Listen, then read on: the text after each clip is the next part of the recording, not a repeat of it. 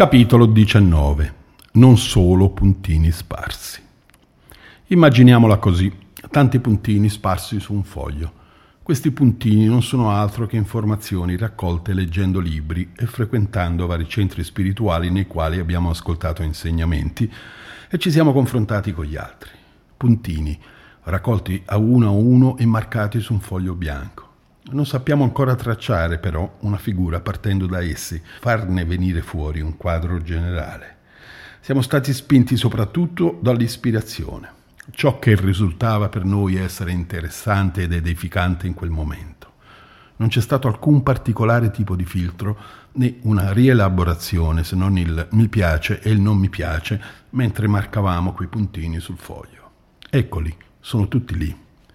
Adesso osserviamo quei puntini e può accadere che la nostra mente sia in grado di unire queste informazioni, facendone scaturire una forma. Se questo passaggio riesce, dal raccogliere informazioni siamo passati a una conoscenza. È come se invece di avere libri sparsi per tutta la casa senza alcun criterio, quei libri trovassero ora posto in una biblioteca con ogni testo catalogato e collocato su un apposito scaffale. Abbiamo strutturato le informazioni precedentemente raccolte. Questa è la conoscenza intellettuale. Mi ricordo venti anni fa quando ero a Anagarika in Inghilterra ad Amravati e Luang Por Sumedo, uno dei monaci che più ha influito sulla mia formazione monastica, in un discorso ci disse se volete imparare il buddismo a livello dottrinale andate in biblioteca, io vi parlo del Dhamma che mi ha aiutato nella mia pratica. Le biblioteche sono piene di libri, diversi dei quali possono essere anche molto utili, ma a Luang Por ci stava invitando a non limitarci a essere un bibliotecario, il custode di quella conoscenza. Dovevamo invece dar vita a quello che avevamo appreso a livello concettuale, passare all'esperienza diretta del Dhamma. Nel corso degli anni ho provato a seguire questa sua esortazione Davanti a noi c'è ancora quel foglio con i puntini uniti fra loro come corridoi di una biblioteca. In un angolo c'è la sezione Theravada, in alto a sinistra lo scaffale riservato alla tradizione della foresta. Per qualche motivo, nonostante tutte le sezioni disponibili siano piene zeppe di libri, ti ritrovi sempre lì a consultare i testi su quello scaffale. Quelle informazioni sono ora per te degli insegnamenti che risuonano nel cuore non solo li capisci intellettualmente, ma sono anche sostenibili, ovvero non sono semplicemente ispiranti, sono soprattutto ciò con cui la tua mente desidera essere educata e vuole crescere. Penso che questo sia il momento in cui ci convertiamo, il momento in cui sentiamo l'esigenza di non essere più solo dei praticanti spirituali, ma dei discepoli del Buddha. Quelle informazioni che abbiamo appreso e che ora risuonano nel cuore, mediante le quali la mente riflette, ci dicono una cosa sola. Esci di qua. Ci dicono non solo di uscire dal chiuso di questa biblioteca, ma di fare esperienza del Dhamma per andare al di là del foglio stesso dal quale siamo limitati. Che cosa significa fare esperienza del Dhamma? Significa rapportare la nostra vita all'insegnamento, fare in modo che quei puntini non siano solo informazioni, che quei tracciati non siano solo frutto di una conoscenza intellettuale, ma che combacino con la nostra vita.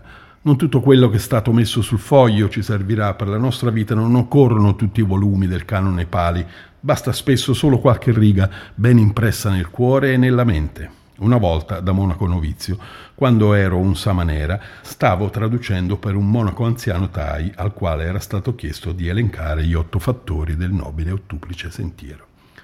Ne menzionammo sette, ma non gli veniva in mente il quinto, e altrettanto succedeva anche a me.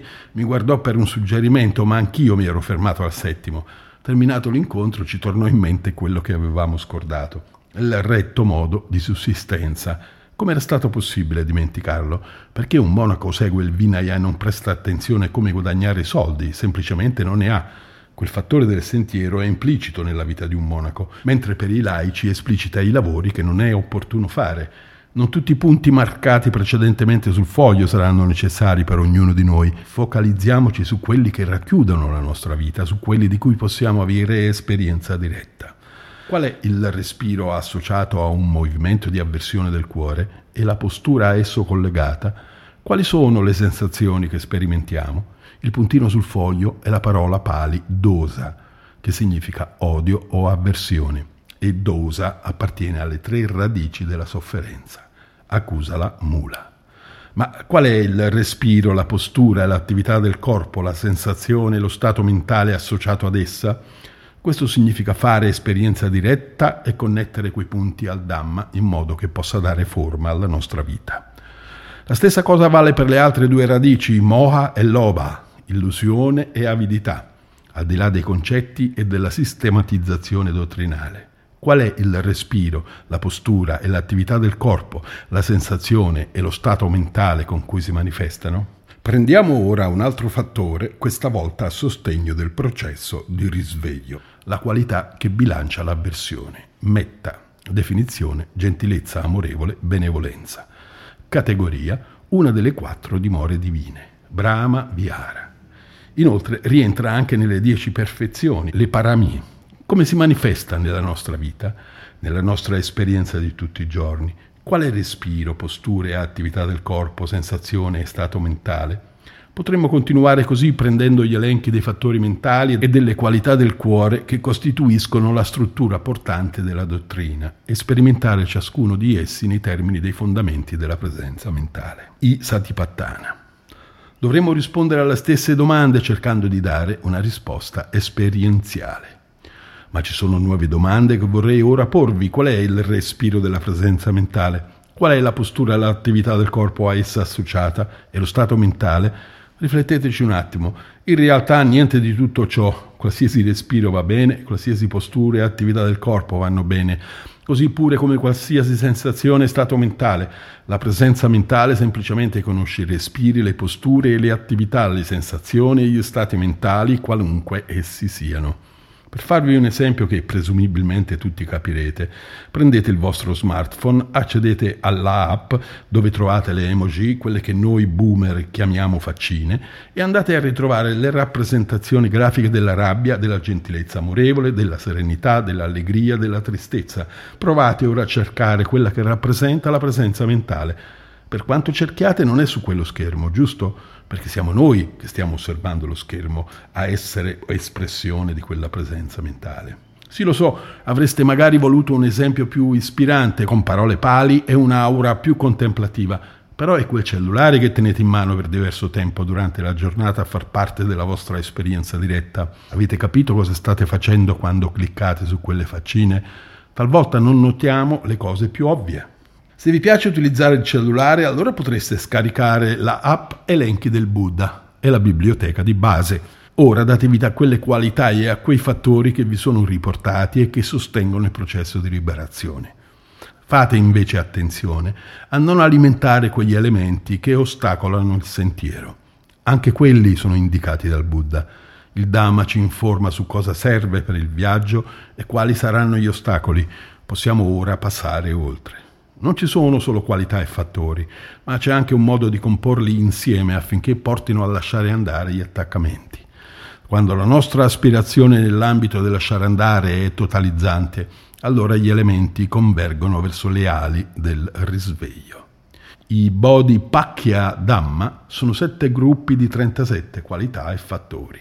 Anche questi puntini li trovate in biblioteca.